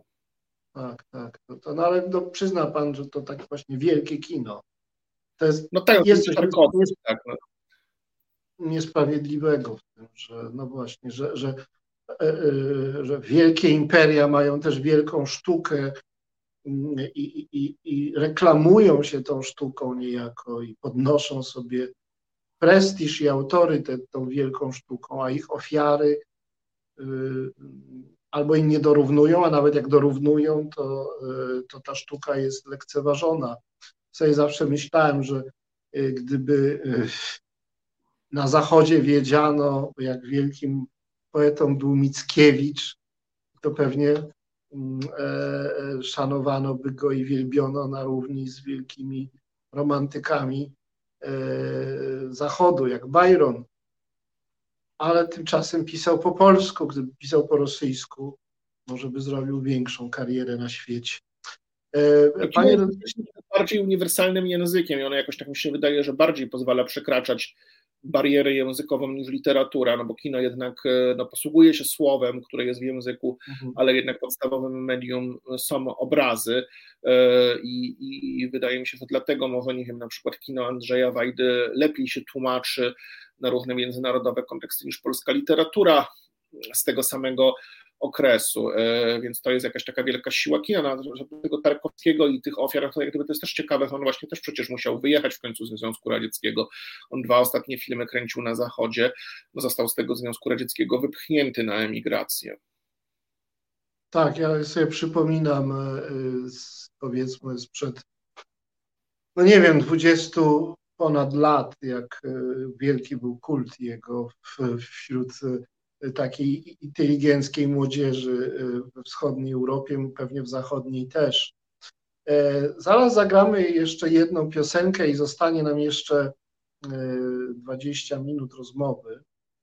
Chciałem, mm, korzystając no, z Pańskiej tutaj obecności i znawstwa tej problematyki, zapytać o tą rewolucję w percepcji kina, e, którą przeżywamy z racji e, e, no, przemian technologicznych, ale także z powodu pandemii, kiedy to kino się jakoś wyprowadza z tych sal kinowych i e, w coraz większym stopniu trafia do domów, za ekrany naszych komputerów i to mm, bardziej niż w przeszłości w formie serialów, które, seriali, które można obejrzeć od właściwie od razu, nie trzeba czekać na kolejne odcinki tydzień albo i dłużej. E, mam wrażenie, że sposób, jaki obcujemy z kinem, mm, bardzo się odmienił. W związku z tym kino e, no, w, w odpowiedzi na to musi się zmieniać i ciekaw jestem Pańskiej opinii odnośnie do ewolucji sztuki filmowej, no z racji tego, nie wiem, userialowienia, uzależnienia od tych życzeń, potrzeb tych wielkich dystrybutorów, tych platform, które też staje, są dystrybutorami, co, coraz częściej producentami e, tych dzieł filmowych. Moja intuicja jest taka, że to jednak idzie w dobrym kierunku, że coraz więcej jest filmów, które dzisiaj są zwykłe, a 30-40 lat temu takie filmy byłyby uważane za bardzo, bardzo wybitne. No ale może pan na to inaczej patrzy, pan się na tym zna. Ale teraz, teraz piosenka jeszcze jedna. Reset Obywatelski działa dzięki Twojemu wsparciu. Znajdź nas na zrzutka.pl. Drodzy Państwo, naszym gościem jest pan redaktor Jakub Majmurek, dziennikarz, publicysta, eseista, filmoznawca. Dzień dobry, w ostatniej części naszej, naszej dzisiejszej audycji, jeszcze zostało nam jej 20 minut, chciałbym porozmawiać o ewolucji sztuki filmowej, o tym, co się zmieniło z powodu tych wszystkich Netflixów, HBO, i, innych platform, z powodu tych niezliczonych seriali, z racji tego, że raczej oglądamy filmy w łóżku z komputerem niż, niż na sali filmowej. Czy to jest dobrze, czy źle, panie redaktorze? Znaczy, ja osobiście wolę oczywiście oglądać filmy w kinie. Wydaje mi się, że jednak rodzaj percepcji, skupienia się przede wszystkim, odcięcia od innych bodźców, E, jakie gwarantuje kino, no jest czymś, co jest e, jednak w warunkach domowych bardzo trudne, jeśli nie niemożliwe do, do uzyskania. Jednak ten odbiór filmu, kiedy siedzimy w ciemności, nie mamy nic innego do roboty poza patrzeniem w ekran i śledzeniem, co się tam dzieje. Nie wiem, możemy wyjść albo usnąć, to są w zasadzie alternatywy, no albo ewentualnie patrzeć w komórkę, ale to nas wtedy na, na, na ogół przegonią współwidzowie, e, no to to jest jednak coś zupełnie innego, kiedy oglądamy w domu, kiedy sobie ktoś tam nam po prostu, kto jest z nami w tym domu, coś od nas chce, albo po prostu rozproszy nas e, sąsiad, który coś tam u góry e, robi, albo chce nam się pić, więc jak gdyby stwierdzamy, że zastopujemy i zrobimy herbatę. To jest zupełnie inny rodzaj odbioru. Ja zdecydowanie wolę oglądać dlatego właśnie w kinie, no to jednak daje jakiś taki rodzaj skupienia, E, który w tym domowym odbiorze jest trudny do uzyskania. No ale na pewno ten odbiór kinowy no, znajduje się dzisiaj przed wielkim wyzwaniem i jest to pytanie, e, czy on będzie dalej e, dominującym, czy, czy, czy sposobem odbioru treści audiowizualnych, czy też w ogóle on się może znajdzie w jakimś egzystencjalnym zagrożeniu. Natomiast to jest pytanie, z którym kino zmaga się w zasadzie od, może nie od samego początku, ale na pewno od bardzo długiego e, czasu. No po raz pierwszy właśnie stawiano je sobie wraz z wynalazkiem telewizji. Kiedy pojawiła się telewizja i też wtedy wieszczono, że to jest koniec kina, przecież są filmy w telewizji, kto będzie chodził do kina, kiedy można obejrzeć w telewizji film albo serial. Po raz drugi, kiedy pojawiły się e, kasety VHS, e, no i to był taki format, kiedy też zastanawiano się właśnie, czy to jest już E, koniec e, kina. No w Polsce eksplozja rynku VHS to jest koniec lat 80., początek 90., więc też ten okres, kiedy w Polsce e, przemysł filmowy w związku z przemianami ustrojowymi, bankructwem PRL-u, no też przeżywa takie właśnie e, instytucjonalne e, załamanie, kiedy po prostu pada wiele kin, zmniejsza się liczba kin, Polacy masowo kupują E, magnetowidy. Gdzieś znalazłem dane kiedyś, że w Polsce na początku lat 90. na scenie magnetowidów e, było większe niż we Francji. Więcej ludzi miało w Polsce bo więcej magnetowidów w Polsce na 100 tysięcy powiedzmy mieszkańców niż we Francji, choć bez wątpienia Francja lat 90. była znacznie bogatszym e, państwem i społeczeństwem niż Polska początku lat 90. E, też wtedy właśnie wieszczono, że ten rynek filmowy się już w Polsce nie odbuduje, a to się bardzo zmieniło i tak gdzieś po prostu te, te lata 2010-2020 do pandemii to jest jakiś świetny okres polskiego rynku filmowego. Co roku po prostu niemalże nowy rekord e, frekwencji. Polska z takiego rynku nieistotnego, dosyć filmowego, kinowego, stała się bardzo istotnym rynkiem, e, rynkiem europejskim po raz kolejny wieszczono ten upadek kina, kiedy pojawił się internet, kiedy pojawiła się możliwość wymiany plików przez internet, czy mówiąc wprost, piractwa.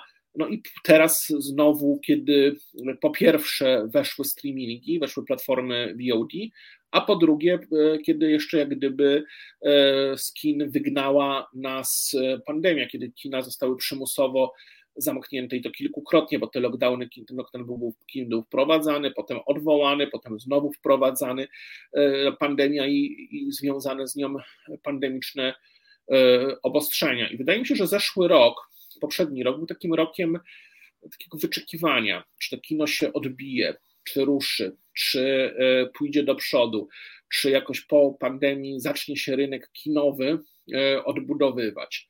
Wydaje mi się, że odpowiedź jest niekonkluzywna. Było, było lepiej niż się wielu spodziewano, głównie za sprawą kilku globalnych blockbusterów. Tutaj przede wszystkim można by wymienić Nie czas umierać, czyli ostatniego Jamesa Bonda i Spider-Man bez drogi do domu.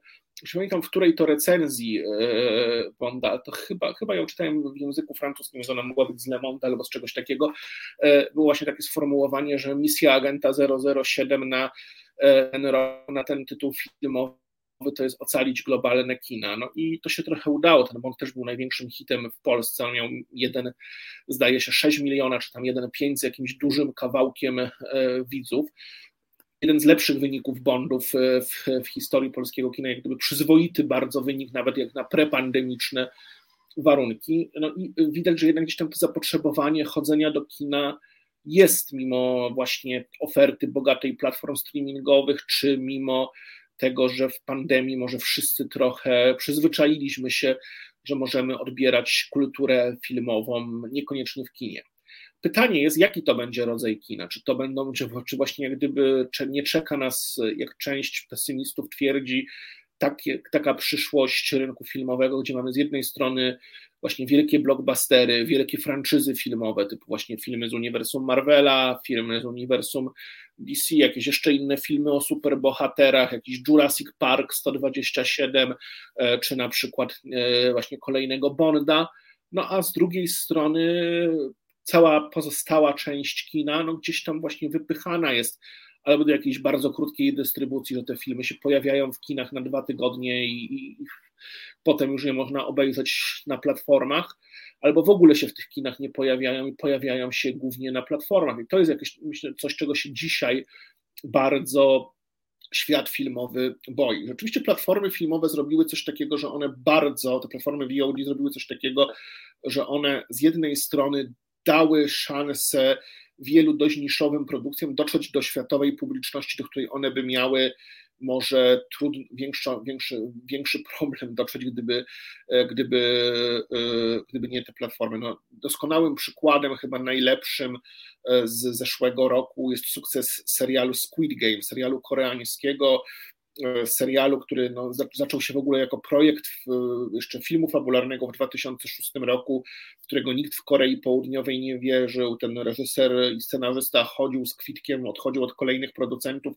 No w końcu się, się tym udało zainteresować Netflixa, no i nagle serial okazał się jakimś fenomenem na skalę, na skalę globalną zupełnie, więc tutaj jak gdyby pod tym, pod tym względem no, platformy rzeczywiście trochę może y, przyczyniają się do tego, że kino staje się faktycznie bardziej globalne, nie tylko w sensie, w sensie globalizacji produkcji hollywoodzkiej, ale też y, tworzenia globalnych widowni dla produkcji niszowych. Zresztą no w ogóle widać, że, że, że jest jakiś taki głód y, filmów spoza oczywistych miejsc, co z kolei znowu chyba najlepiej pokazuje sukces z kolei filmu fabularnego Parasite, który przecież zgarnął wszystkie najważniejsze Oscary jako pierwszy film E, nieanglojęzyczny film z Korei, z, Korei, e, z Korei Południowej. Zdobył też wcześniej Złotą Palmę w Cannes i całkiem przyzwoite wyniki na rynkach europejskich w kinowej e, dystrybucji.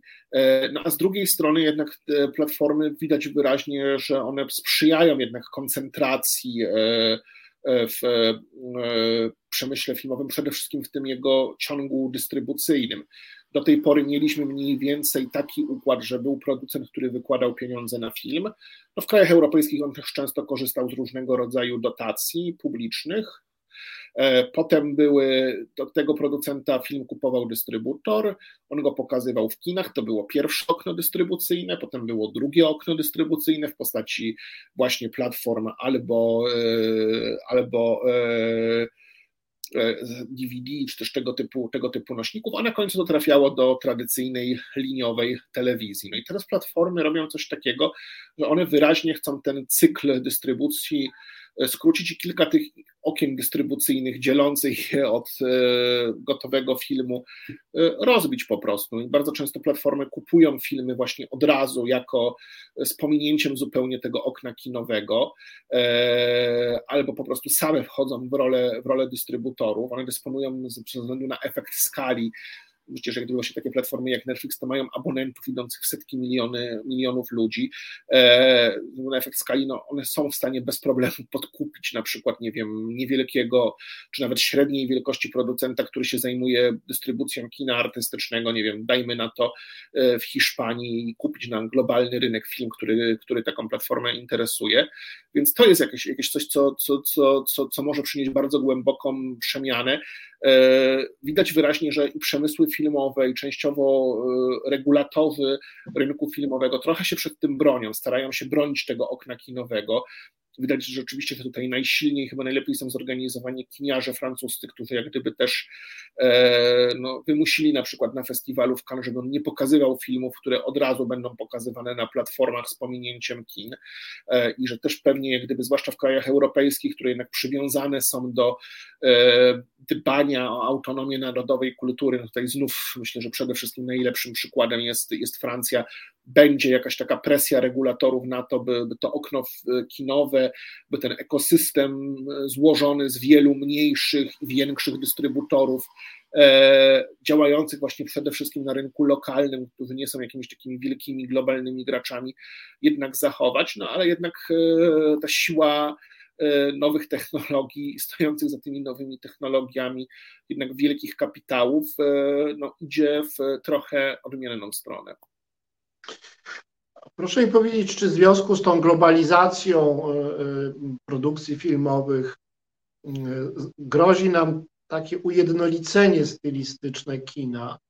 Ja jako zwykły konsument mam kłopot z tym z jednej strony. Wydaje mi się, że poziom tych wszystkich seriali taki profesjonalny jest niezwykle wysoki i też filmy są o wiele bardziej ciekawe, dynamiczne w porównaniu e, z filmami nawet adresowanymi do szerokiej publiczności, ale kręconymi przed paroma dekadami.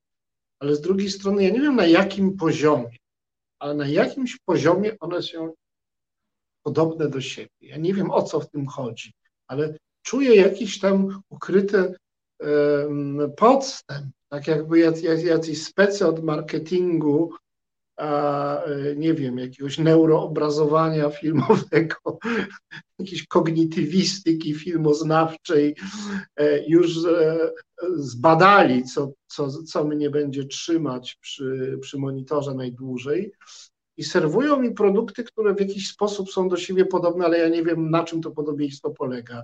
Czy to jest jakaś paranoja z mojej strony, czy jest jakiś poziom podobieństwa? Znaczy, no, wiadomo, jak gdyby pewne wzorce kultury filmowej, wzorce gatunkowe, e, no one krążą globalnie, są adaptowane przez różne narodowe kultury filmowe, że pewne tematy no, są tematami, które przerabiają bardzo różne kinematografie, od amerykańskiej po koreańską. Właśnie mówiliśmy o tym filmie Parasite. No, on jest temat, filmem, który się mierzy z problemem nierówności rozsadzających rozwinięte społeczeństwa rynkowe, e, zarówno Koreę Południową, jak i na przykład Stany Zjednoczone, ale akurat wydaje mi się, że Parasite akurat jest przykładem takiego filmu, no, który jest przykładem e, takiej pozytywnej globalizacji, no bo on z jednej strony faktycznie rozszedł się po całym świecie, a z drugiej strony no jednak mamy takie poczucie, że, że to nie jest taki produkt właśnie, który powstał w Korei, no ale jest obliczony na cały świat jak jakiś po prostu, nie wiem, smartfon koreańskiej firmy, ale no, który gdzieś tam wyrasta ze specyfiki kulturowej tego kraju i, i też jak się czytało na przykład analizy tego filmu osób, które znały dobrze kulturę, społeczeństwo Korei, no to widać było, no, jak on bardzo wyrasta e, z tego lokalnego kontekstu. Myślę, że przede wszystkim gdzieś tam jak gdyby to ryzyko ujednolicenia, o którym Pan wspominał, no to ono gdzieś bym, gdzieś bym raczej je szukał, gdzieś bym raczej szukał zagrożenia z tym związanego, e, w, tej, w tym, o czym mówiłem wcześniej, w tej dominacji wielkich filmowych franczyz. I to jak gdyby, no, bardzo fajnie, że ten box office się w zeszłym roku obronił, ale jednak to, że praktycznie wszystkie te filmy, które najsilniej przyciągnęły widownię do kina, to były po prostu filmy, które były 25, 15, 14 w swojej serii, które były recyklingiem tych samych ciągle tematów, postaci, e, bohaterów, no to, to jest jakoś tam niepokojące. No dzisiaj się jak gdyby już e, coraz częściej się jak gdyby mówi, że e, ile kiedyś kino sprzedawały historie, kiedyś kino sprzedawały gwiazdy, no to dzisiaj coraz bardziej kino e, sprzedają nie historię, nie gwiazdy, sprzedaje własność intelektualna. Sprzedaje to, że to jest właśnie film związany ze świata Marvela, w którym jest Spider-Man i wiadomo, że już jak gdyby wszystkie osoby, które jakoś tam mają zainwestowane w ten znak towarowy, na niego, na niego pójdą. No i to rzeczywiście, jak gdyby ja nie jestem wrogiem jakimś takim z definicji, czy to filmów o Jamesie Bondzie, które akurat nawet lubię niektóre bardzo, czy, e, czy tych filmów nawet marvelowskich, które też czasami bywają e, całkiem nawet udane, no ale jak gdyby ta, to, że e, box office w tym swoim topie jest aż tak zdominowany jednak przez franczyzy, e, przez kina, przez filmy, które recyklingują pewną własność intelektualną i pewne, pewne te, te same postaci, bardzo tak naprawdę podobne do siebie historie, no to jest, e, jest, jest coś, co mnie niepokoi. I tutaj bym się tego ryzyka homogenizacji kultury filmowej przede wszystkim dopatrywał. Panie redaktorze, dotarliśmy do ostatnich minut naszego spotkania. Mm, zwyczajem naszym, naszej audycji jest oddanie głosu już zupełnie swobodnego e, gościowi na koniec z prośbą o wypowiedź ogólną, e, istotną dla obecnych słuchaczy i widzów, jak i tych, którzy no, wysłuchają podcastu czy obejrzą film e, w jakiejś dalszej czy bliższej przyszłości. Chwila jest szczególna. Mm, wrócę do tego, od czego zaczęliśmy audycję. Mm, e, mamy za, za granicą u naszych miłych sąsiadów, których zdążyliśmy bardzo polubić. E, mamy straszną wojnę, inwazję inwazję rosyjską, przybywają do nas uchodźcy, mamy sytuację kryzysową mm, w kraju. Mm, także no pewnie dzisiaj wypowiedź pańska będzie jakoś z tym, z tym związana. Te ostatnie kilka minut należy do pana, panie redaktorze. Dziękuję bardzo. E, więc też nie wiem, kiedy Państwo będą te, tych słów słuchali, czy, czy mnie tutaj oglądali. E, jesteśmy teraz w takim momencie, kiedy historia bardzo przyspieszyła.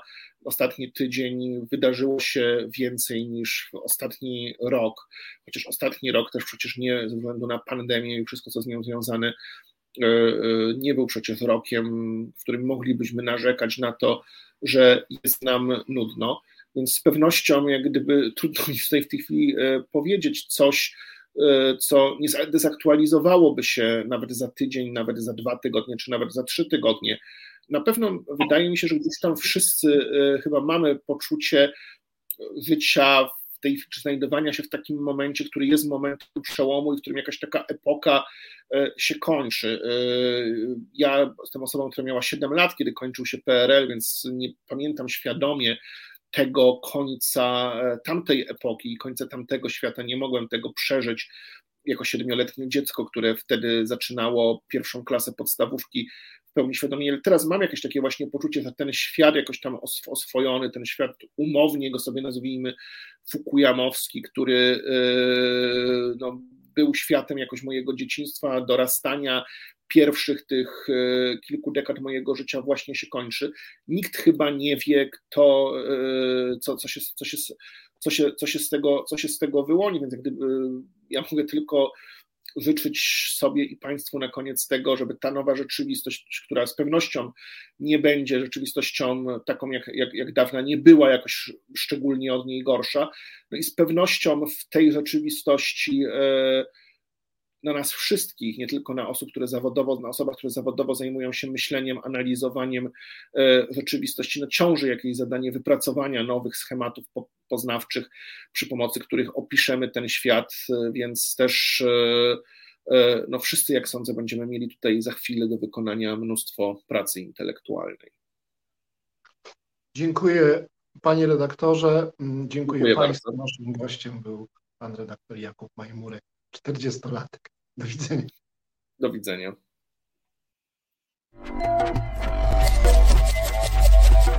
Reset Obywatelski.